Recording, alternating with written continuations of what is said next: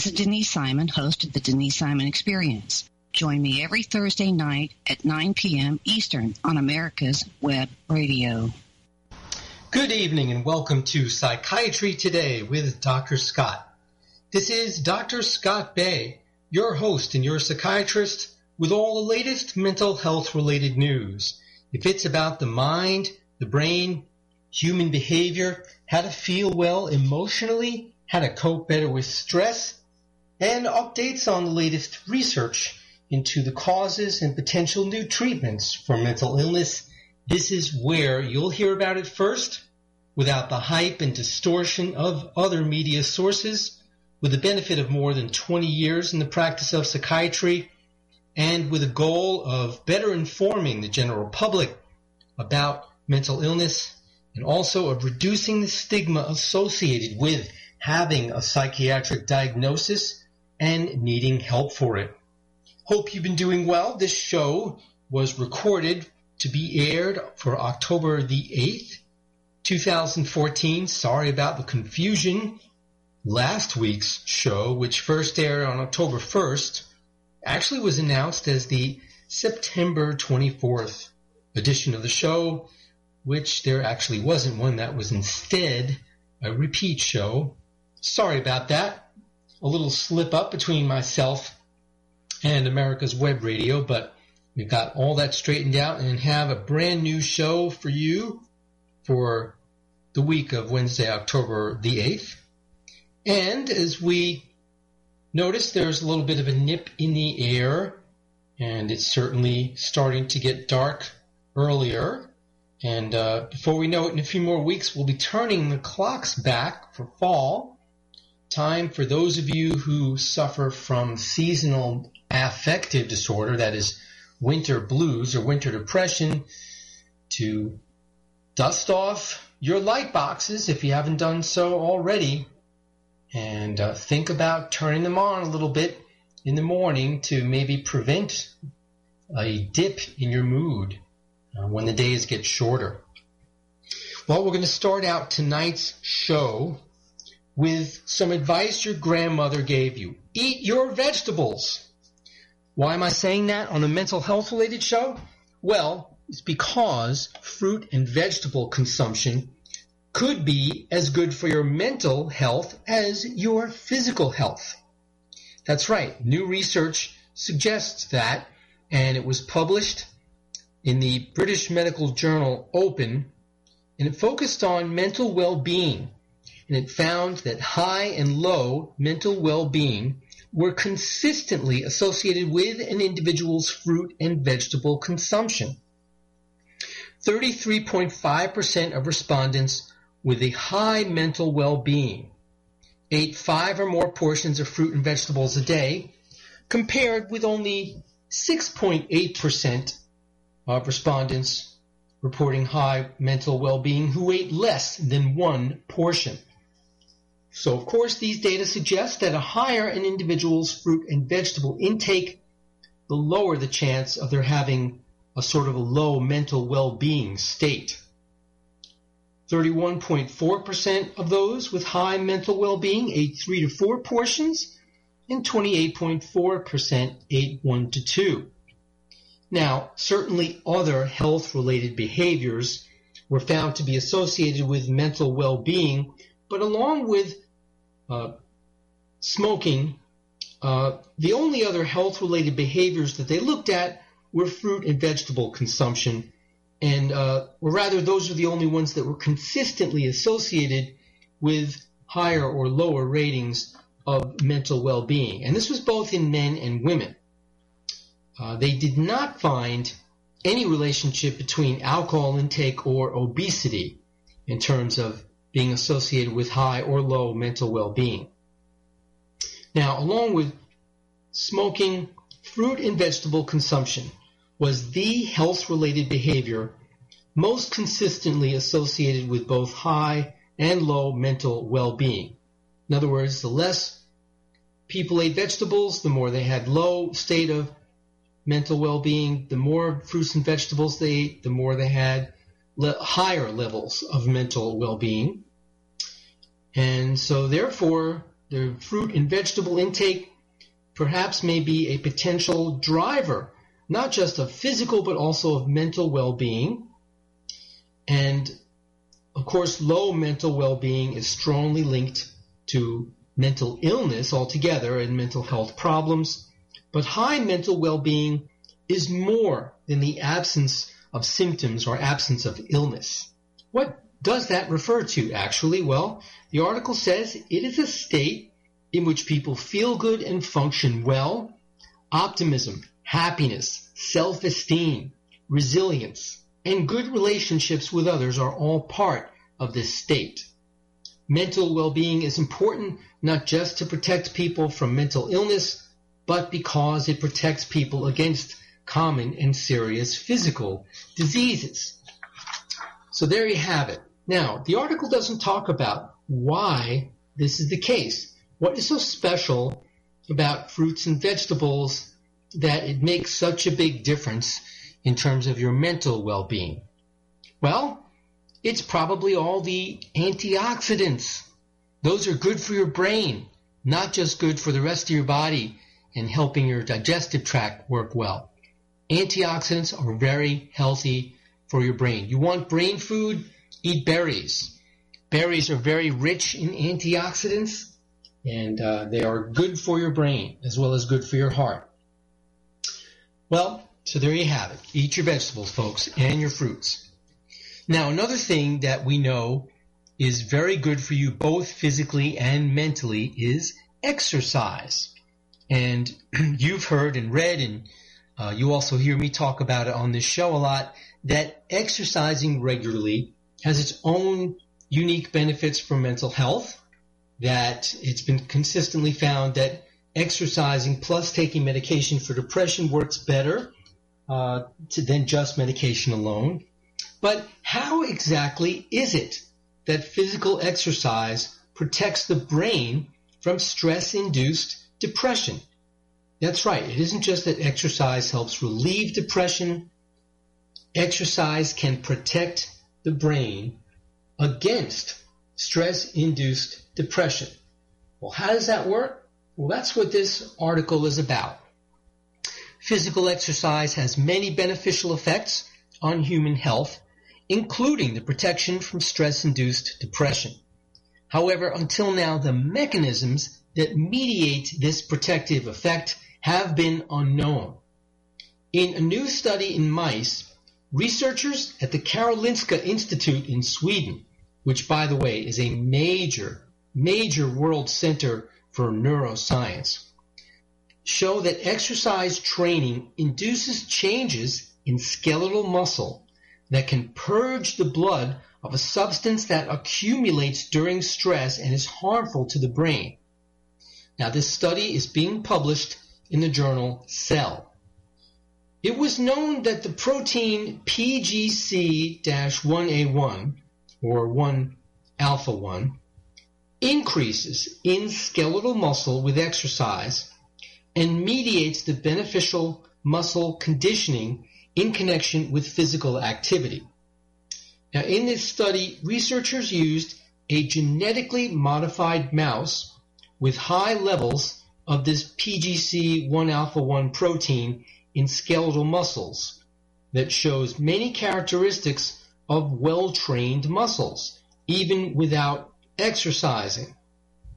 Uh, so again, this is not just your normal mouse. This is uh, a mouse designed to already have high levels of this protein. And then they have these mice, and they have normal control mice. Expose them to a stressful environment such as loud noises, flashing lights, and reversed circadian rhythms at regular intervals. Again, members of PETA, please don't write in. After five weeks of mild stress, normal mice had developed depressive behavior, whereas the genetically modified mice with the well-trained muscle characteristics and the higher levels of this PGC1 alpha 1 protein had no depressive symptoms. The reason, the conclusion that well-trained muscle tissue produces an enzyme that purges the body of harmful substances. the researchers discovered that mice with higher levels of this PGC1 alpha 1 protein in their muscle also had higher levels of enzymes called KAT. KATs convert kynurenine into kynuric acid. Now, this is a substance formed in the body and that shows up in the blood during stress. Uh, kynurenine and then kynuric acid is a substance that is not able to pass from the blood to the brain. The exact function of kynurenine is not known, but high levels of it can be measured in patients with mental illness. So in this study, researchers demonstrated that when normal mice were given kynurenine, they displayed depressive behavior, but mice with increased level of the PGC 1 alpha 1 in muscle were not affected. In fact, those animals never show elevated kynurenine levels in their blood since the KAT enzymes in their well-trained muscles quickly convert it to kynuric acid, which again does not penetrate the brain. So this is how exercise can protect the brain against these stress-induced chemicals. Now, it's possible that this work opens up a new pharmacological principle in the treatment of depression, where attempts could be made to influence skeletal muscle function instead of targeting the brain directly. Skeletal muscle appears to have a detoxification effect that when activated can protect the brain from insults and related mental illness. In the meantime, it's just another argument for exercising regularly to combat depression and protect yourself against stress-induced depression, regardless of the fact that no one's going to be measuring your kynurenine or kynuric acid levels anytime soon, or injecting you with extra KAT enzymes. Um, I know it may not sound too exciting, basic science research, but uh, it certainly helps us learn more about the mechanisms, mechanisms of depression and how to fight it and combat it to see exactly why exercise helps alleviate depression. All right, well, it is time to take our first commercial break on tonight's show. When we come back from that, I'll tell you how a single dose of an antidepressant makes changes in the brain, and we'll have more. You're listening to Psychiatry Today with Dr. Scott. Be right back. In 2009, the membership organization Docs for Patient Care was founded. People all around the country wanted to participate in the efforts of this group, and they wanted to join, but they were unable to do so unless they were physicians. It's for this reason that the Docs for Patient Care Foundation was created. Now, everyone can join the fight and become a member of an organization created by doctors for patients dedicated to fighting for your healthcare freedom and preserving the doctor-patient relationship. While you're at your computer, please go to www.docs4patientcarefoundation.org. That's www.docs, the number four, patientcarefoundation.org, and make a tax-deductible donation and join the fight along with us. Thank you. This is Denise Simon. 18 hours a day, I live in a world as an intelligence analyst. What I find is reprehensible, what I find is terrifying, what I find is treasonous. The mainstream media has completely failed the American people. So join me for the Denise Simon Experience every Thursday night at 9 p.m. Eastern.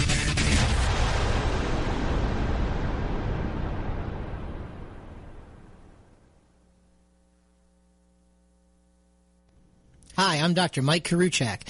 Join me and my co-host, Dr. Hal as we talk about the topics that doctors talk about amongst themselves, such as Medicare, Obamacare, alternative forms of care, and health information technology.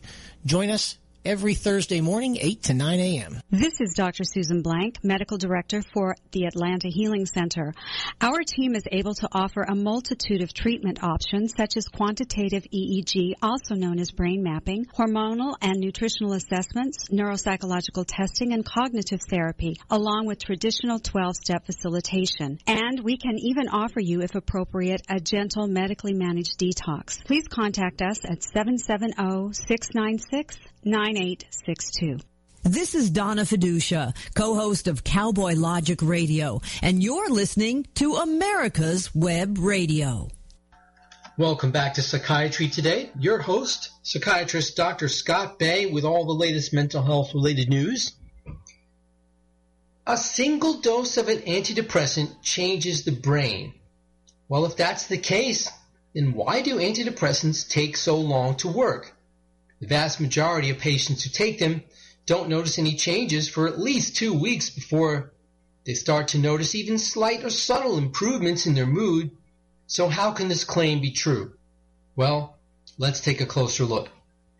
The single dose of an antidepressant is enough to produce dramatic changes in the functional architecture of the human brain. Brain scans taken of people before and after one dose of a commonly prescribed antidepressant, uh, which is in in this case it was an SSRI, which stands for serotonin reuptake inhibitor, revealed changes in connectivity within three hours, according to researchers who reported their observations in the Cell Press journal Current Biology on September the 18th. Now, while SSRIs are among the most widely studied and prescribed form of antidepressants worldwide, it's still not 100% clear how they work. The drugs are believed to change brain connectivity in important ways, but those effects had generally been thought to take place over a period of weeks, not hours. The new findings show that changes begin to take place right away what they are seeing in medication free individuals who had never taken antidepressants before and then take one dose and are scanned may be an early marker of brain reorganization. Study participants were told to let their minds wander for about 15 minutes while in a brain scanner that measures the oxygenation of blood flow in the brain. The researchers characterized three-dimensional images of each individual's brain by measuring the number of connections between small blocks known as voxels, these are comparable to the pixels in a regular image, and the change in those connections with a single dose of an antidepressant. Now, for the purposes of the study, they chose escitalopram, which is the generic name for the well-known antidepressant Lexapro. Their whole brain network analysis shows that one dose of this SSRI reduces the level of intrinsic connectivity in most parts of the brain. However, researchers observed an increase in connectivity within two brain regions, specifically the cerebellum and the thalamus. The researchers say the new findings represent an essential first step toward clinical studies in patients suffering from depression. They also plan to compare the functional connectivity signature of brains in recovery and those of patients who fail to respond after weeks of SSRI treatment. Understanding the differences between the brains of individuals who respond to SSRIs and those who don't could help to better predict who will benefit from this kind of antidepressant versus some other form of therapy. The hope is that ultimately this work will help to guide better treatment decisions and tailor individualized therapy for patients suffering from depression. And I would add to that, hopefully, antidepressants that work much faster with fewer side effects. We'll see. All right, now let's talk about getting up in the morning and let's talk about your alarm clock and let's be even more specific and talk about that snooze button. Are you feeling guilty about now? Are you one of those people who presses that snooze button once the alarm goes on? Once, twice, maybe more before you actually get up and get out of bed? Are you even one of those people who purposely sets their alarm earlier than they actually intend to get up just so they can enjoy pressing that button one or more times and delaying the inevitability of getting up and starting the day? Well, when I came across this article, I was thinking just about you. This article is called Press Snooze, You Lose. Over the course of a lifetime, the average American spends three and a half months dozing after pressing snooze, according to a recent study conducted on behalf of Withings, a consumer electronics company that sells wearable devices tracking sleep quality. If you're like most Americans, then, one of the more than 3,000 surveyed, 57% identified as snoozers. You hit the button at least once before getting up. It's easy to understand why this happens. The snooze button is insanely seductive promising a brief escape into oblivion before you actually have to face the day. Now, this button has always been a pet peeve of mine. I think it's one of the most insidious inventions known to man, and I think whoever came up with it should be cursed for eternity because I think it works against people. And finally, here is an article uh, that is like minded and makes the case that it actually does cause you to lose when you snooze. So research suggests that every time you capitulate to the siren call of the snooze button, you're actually making the wake up process more painful. Why? When you doze off after waking up, you're likely restarting the sleep cycle altering the delicate chemical dance that occurs in your bloodstream throughout the course of, your, of the night. Your body, understandably, isn't chemically primed to wake up at the beginning of the sleep cycle, making the inevitable get out of bed process much harder. Hitting the snooze button also increases the effect of sleep inertia, that's the window of time between when you technically wake up and when you actually feel awake. While the more primitive parts of our brain wake up immediately, the prefrontal cortex, the area associated with self-control and decision making, takes longer, up to two to four hours or longer in some cases, to function optimally. Ever experience a hazy, sluggish, brain half dead feeling first thing in the morning before your first cup of coffee? That's sleep inertia, and you don't want to mess with it. At the end, or more accurately, beginning of the day, most sleep experts agree that it's best to get as much inter- as much uninterrupted shut eye as possible in order to increase your chances of completing a full sleep cycle.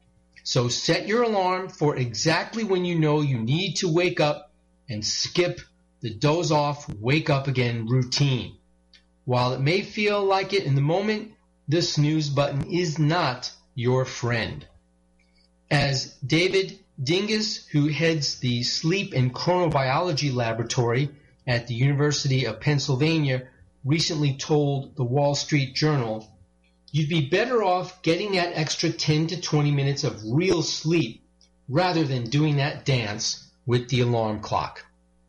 Now, I know some of you are going to say, well, that may be true, but nonetheless, I like doing it and I feel better doing it and it's a habit I've gotten into and I'm going to continue to.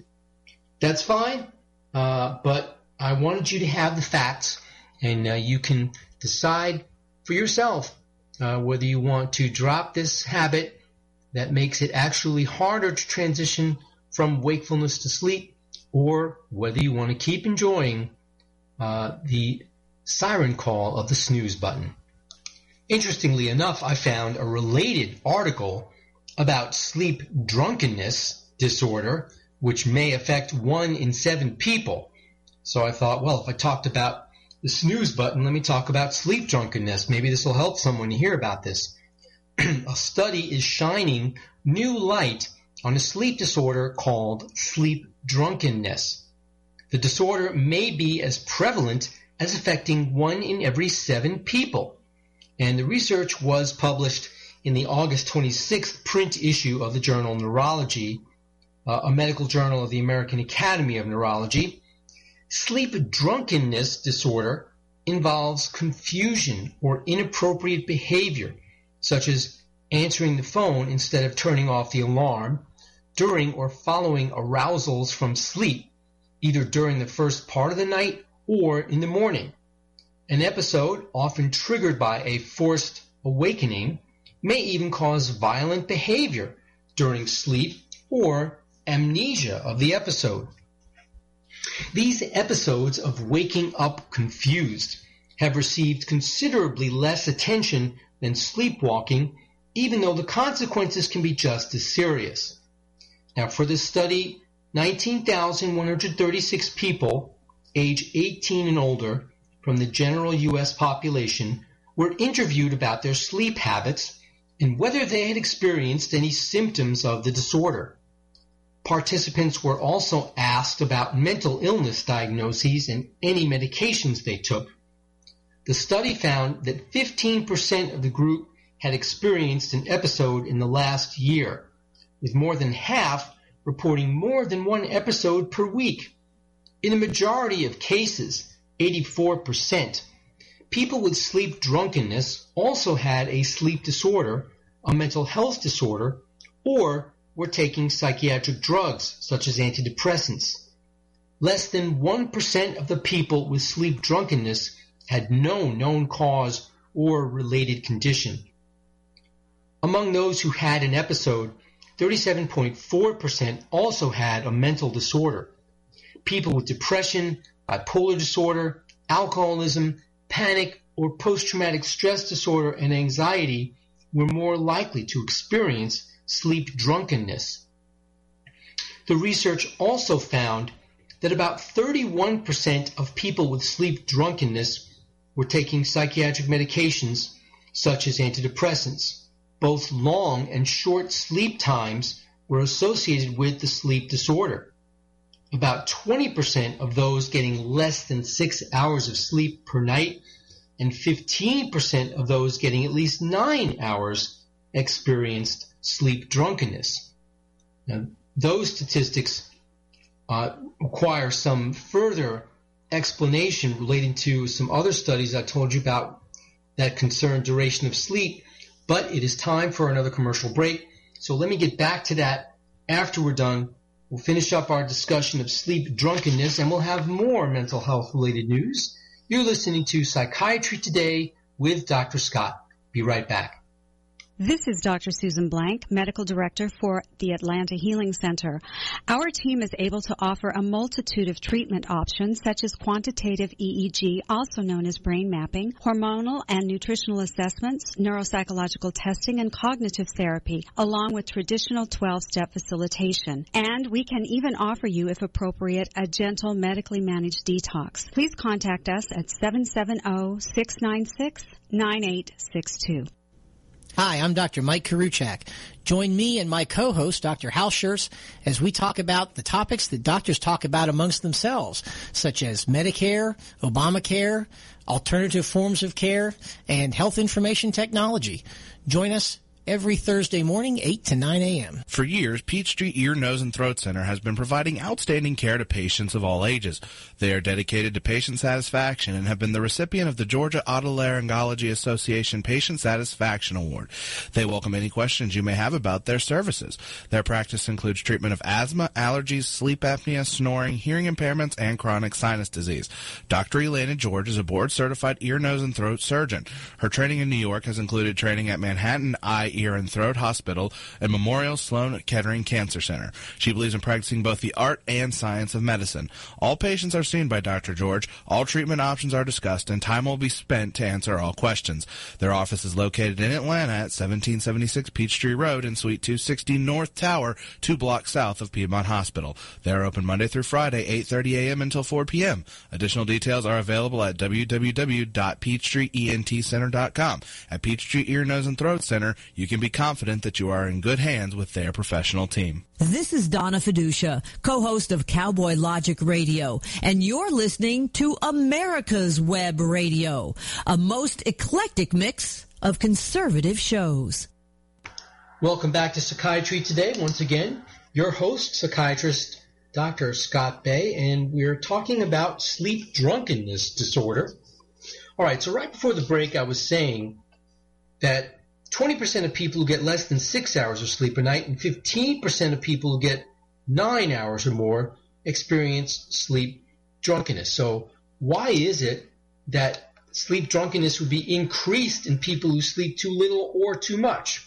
Well, uh, that is how people are found to be if they get too little or too much sleep, just reinforcing that for getting a night's sleep, there is a correct dose, if you will, and that's why it's about eight hours or so, and less than six is way too little, and uh, certainly more than eight and a half hours also is too much. Remember, we talked about that on the show several months ago. Now, these episodes of confused awakening occur in the, at a high rate in the general population. Again, they've not received much attention, but clearly more research should be done on when they occur and whether they can be treated. People with sleep disorders or mental health issues should also be aware that they may be at greater risk of these episodes. Now, the article doesn't say this, but I think it's fairly obvious that people who repeatedly use the snooze alarm uh, are putting themselves at greater risk for this uh, because you're constantly going back into the early stages of sleep each time you press that button and then being disturbed again when the alarm goes back on after your little snooze break uh, puts you at risk for being in this confused state. Uh, so again, you may say, well, yeah, so I've put the alarm off and thinking it was the phone and trying to answer it, whatever, a little confused for a second, it's no big deal. Hey, you know, wouldn't necessarily argue with that, uh, but sometimes there are more serious negative consequences of sleep drunkenness. Be so forewarned. Next up on Psychiatry Today, came across this article. It says talk therapy may help social anxiety better than drugs. Now, social anxiety disorder, whether you want to admit it or agree with it or not, is a very real illness. It is not just shyness, it is a very serious and disabling illness. Uh, people who are shy can function and don't have severe anxiety and panic attacks. Uh, people with social anxiety are more than just shy. Uh, they are crippled and disabled by their inability to tolerate being around others due to fear of negative scrutiny and fear of doing or saying something embarrassing. Uh, now, there are, of course, several medications that are used to treat social anxiety, but much as the same as with depression and other anxiety disorders, they don't work well for everybody and certainly the gold standard of treatment of any anxiety disorder, including social anxiety, is the combination of medication and cognitive behavioral therapy. Many studies of cognitive behavioral therapy have found that initially medication may work better than cognitive behavioral therapy, but subsequent to that, cognitive behavioral therapy produces longer lasting relief so let's take a look at this article uh, that says talk therapy should be regarded as the best first line treatment for people with social anxiety disorders. Social anxiety disorder, or social phobia as it is also called, is a psychiatric condition in which people have such intense fear of social situations that it gets in the way of their normal daily lives. The most common treatments for the condition are talk therapy, anti anxiety medications, and antidepressants. People with this disorder can experience severe impairment, from shunning friendships to turning down promotions at work that would require increased social interaction.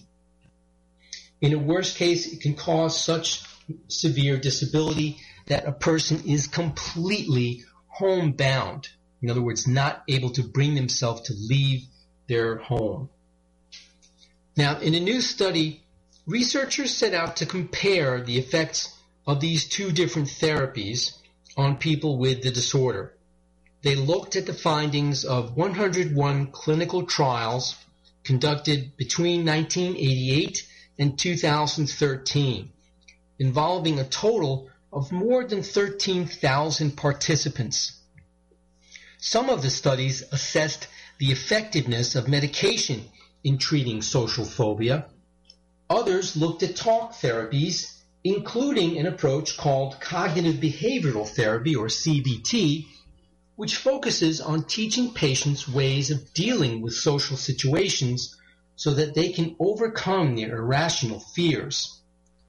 The researchers found cognitive behavioral therapy was more effective in treating patients than were any medications, according to the study that was published September 25th in the journal The Lancet Psychiatry.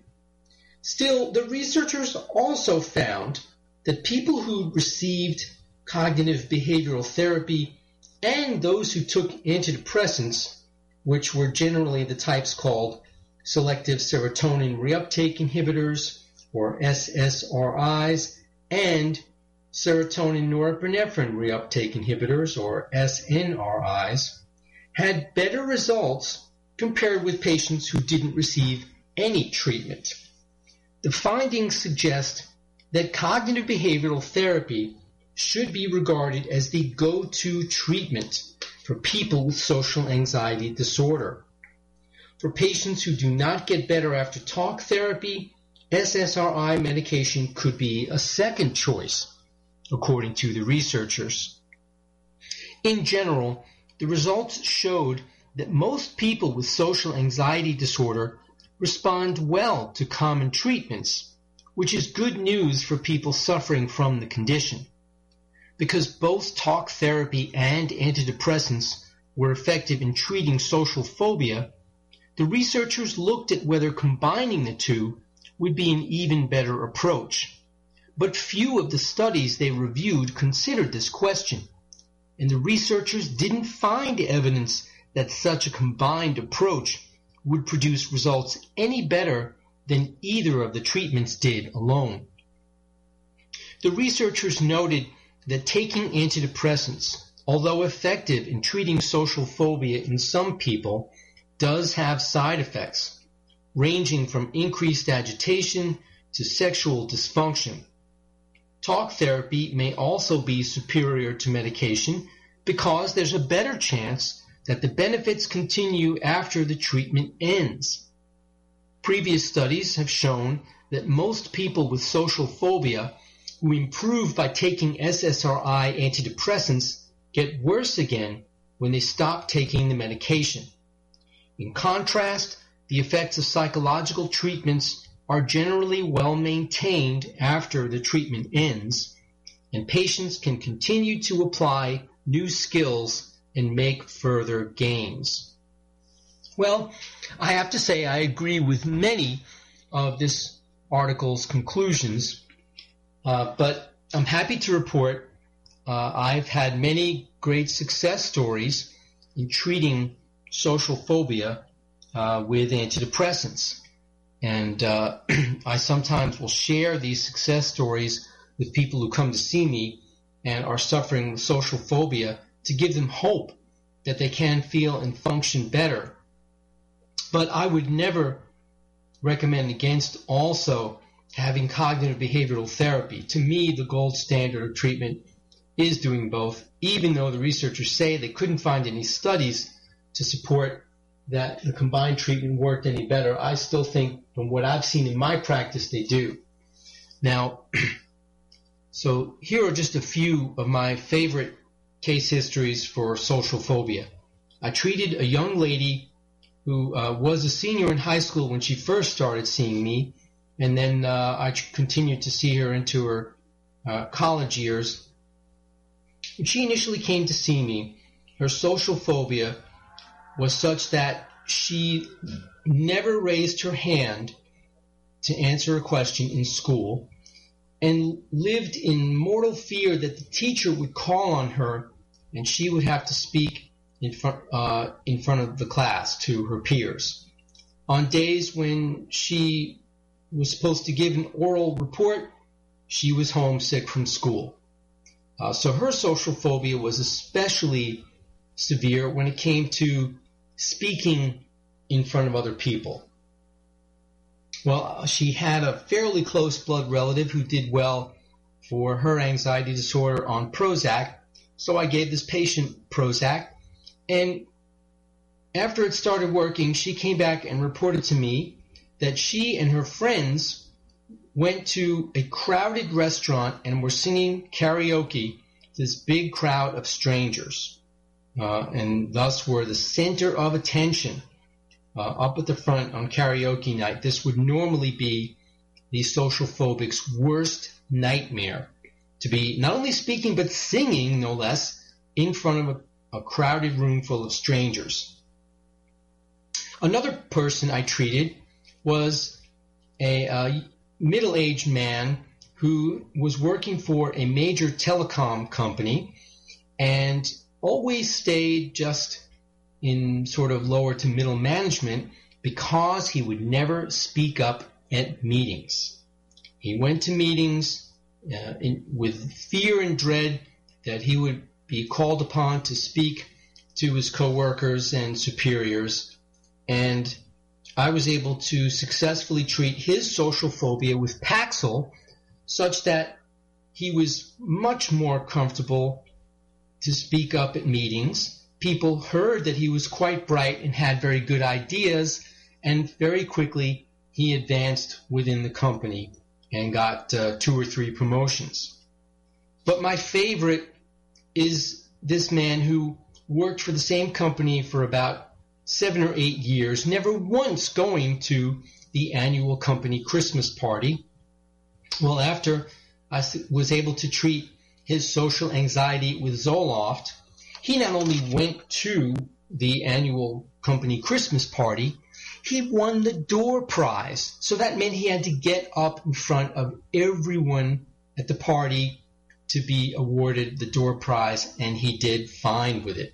Again, being the center of attention, normally the worst nightmare of a social phobic. So if any of you out there have social phobia, you don't think you can get help, you can. Whether it's CBT, whether it's medication, I encourage you to seek help. You can get better. All right, we're going to take another commercial break. We'll be back with more mental health related news. You're listening to Psychiatry Today with Dr. Scott. Are you tired of taking medication to control your allergy symptoms? Do you suffer from uncontrollable asthma or eczema? Sublingual immunotherapy is a safe and effective alternative. Peachtree Ear, Nose, and Throat Center is committed to bringing the newest medical advances to their patients. With sublingual immunotherapy, you can now train your immune system to stop responding to environmental and food allergies. No more shots, no more trips to the doctor, and freedom from taking daily allergy medication. The drops are simply placed under the tongue three times a day. Both children and adults can be treated. It is safe and cost effective. Call Peachtree Ear, Nose, and Throat Center today at 404-591-9100 for more information or to make an appointment. Their office is located in Atlanta at 1776 Peachtree Road Northwest in Suite 260 North Tower, two blocks south of Piedmont Hospital. They are open Monday through Friday, 8.30 a.m. until 4 p.m. Additional details are available at www.peachtreeentcenter.com. Mention that you heard about sublingual immunotherapy on Radio Sandy Springs and get free allergy testing. This is Dr. Susan Blank, Medical Director for the Atlanta Healing Center. Our team is able to offer a multitude of treatment options such as quantitative EEG, also known as brain mapping, hormonal and nutritional assessments, neuropsychological testing, and cognitive therapy, along with traditional 12-step facilitation. And we can even offer you, if appropriate, a gentle medically managed detox. Please contact us at 770 696 9862. This is Donna Fiducia, former anchor at the Fox News Channel and now co-host of Cowboy Logic Radio. And you're listening to America's Web Radio. Welcome back to Psychiatry Today. Once again, your host, psychiatrist Dr. Scott Bay. And we're going to turn our attention now to a more serious subject, that of sibling bullying. And uh, those of you who are regular listeners to the show are aware that I frequently talk about the very serious consequences of bullying or peer abuse uh, because I feel very strongly that it leads to very serious mental health problems and we need to have more free and open dialogue about it so that more people are willing to do whatever it takes to put a stop with it and not see it as something that's an inevitable part of growing up that we all simply have to tolerate. But I don't recall having talked about bullying between siblings.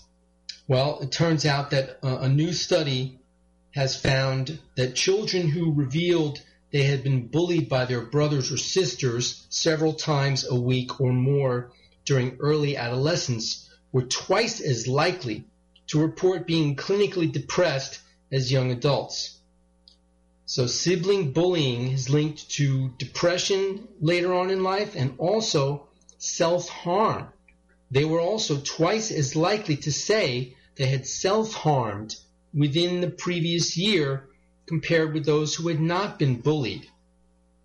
Now these findings were published in the journal Pediatrics and they're the results of the first long-term study to investigate possible links between sibling bullying and clinical depression and self-harm in young adults. The research suggests interventions are needed to specifically target a form of bullying which it says to date has been largely ignored by academics, policymakers, and clinicians. Forms of bullying where victims are shoved around the playground or targeted at work have been well documented. However, this study uncovers a largely hidden form of bullying. Victims of sibling bullying are offered little escape as sibling relationships endure throughout development. They are not talking about the sort of teasing that often goes on within families, but incidents that occur several times a week in which victims are ignored by their brothers or sisters or are subjected to verbal or physical violence. Children of women who enrolled in the Avon longitudinal study of parents and children in the 1990s took part in this research. Nearly 7,000 children aged 12 completed postal questionnaires in 2003 to 2004 about whether they had experienced any form of sibling bullying and if so, how often it happened. The same children were followed up at the age of 18 years so their mental health could be assessed using a validated online questionnaire known as the clinical interview schedule. The teenagers attended a clinic to fill in the questionnaire that asked them about their feelings and any recent self-harming behavior. Of the 3,452 children with information on both sibling bullying and psychiatric outcomes, 1,810 said they had not been bullied by a brother or sister. Of these, 6.4% had depression scores in the clinically significant range, 9.3% experienced anxiety, and 7.6% had self-harmed in the previous year. let's compare those numbers with the 786 children who said they had been bullied by a sibling several times a week. They had clinical depression that was reported by 12.3%, almost exactly twice that in those who hadn't been uh, bullied by siblings. Self harm was 14% uh, self harm in the previous year, again, almost twice uh, that much as those who were not bullied by siblings. And in terms of anxiety, 16% reported anxiety, again, uh, just shy of twice that much compared to the kids who were not bullied by their siblings. This link between bullying by siblings as a child and later mental health disorders was found to be similar for both boys and girls. Victims were more likely to be girls than boys, with this form of bullying more common in families where there were three or more children. Older brothers were more often the perpetrators. On average, victims reported that sibling bullying had started at the age of eight. Social learning and how to behave with peers starts at home. And when siblings are bullied, it can have serious long-term consequences, as was found in this study. It is important that parents set clear rules about what is allowed in conflicts and they should intervene consistently when their children maltreat each other repeatedly. Children who said they had been frequently bullied by siblings were more likely to report increased feelings of anxiety. However, anxiety was not found to be a significant effect after individual and family characteristics had been taken into account. The study highlights existing programs in the United States that specifically deal with relationship problems between brothers and sisters more broadly. It suggests that these programs should be assessed systematically to see whether they can reduce sibling bullying, thereby reducing the potential psychological damage. Well, obviously there's a lot of people who are damaged by this and really uh, they're going to need therapy to work their way through the effects of this trauma. Uh, so really prevention in the first place is the key and uh, I couldn't agree more with the conclusions uh, of the people who did the study that uh, parents have to set the tone and be uh, mindful of what's going on among their kids and not simply just say, well, you know, if they won't stop, you know, there's nothing I can do about it. They're just being kids. Uh, it's incumbent upon parents not to let this happen. And, you know, hopefully with the knowledge that this can lead to mental health consequences later in life, and that will uh, result in parents being more accountable to try to prevent this behavior. Next, have you ever been in your family doctor's office and there was a pad of depression questionnaires sitting on the table, the coffee table in the waiting room? Well, it turns out some research was done that found that these brief depression questionnaires could lead to unnecessary antidepressant prescriptions. Let's see how. Short questionnaires used to identify patients at risk for depression are linked with antidepressant medications being prescribed when they may not be needed. This research was published in the September October issue of the Journal of the American Board of Family Medicine. Known as brief depression symptom measures, these self administered questionnaires are used in primary care settings to determine the frequency and severity of depression symptoms among patients. The research team was concerned that the questionnaires might lead to prescriptions for antidepressant medication being given to those who aren't depressed. The study included 595 patients of primary care offices located in California.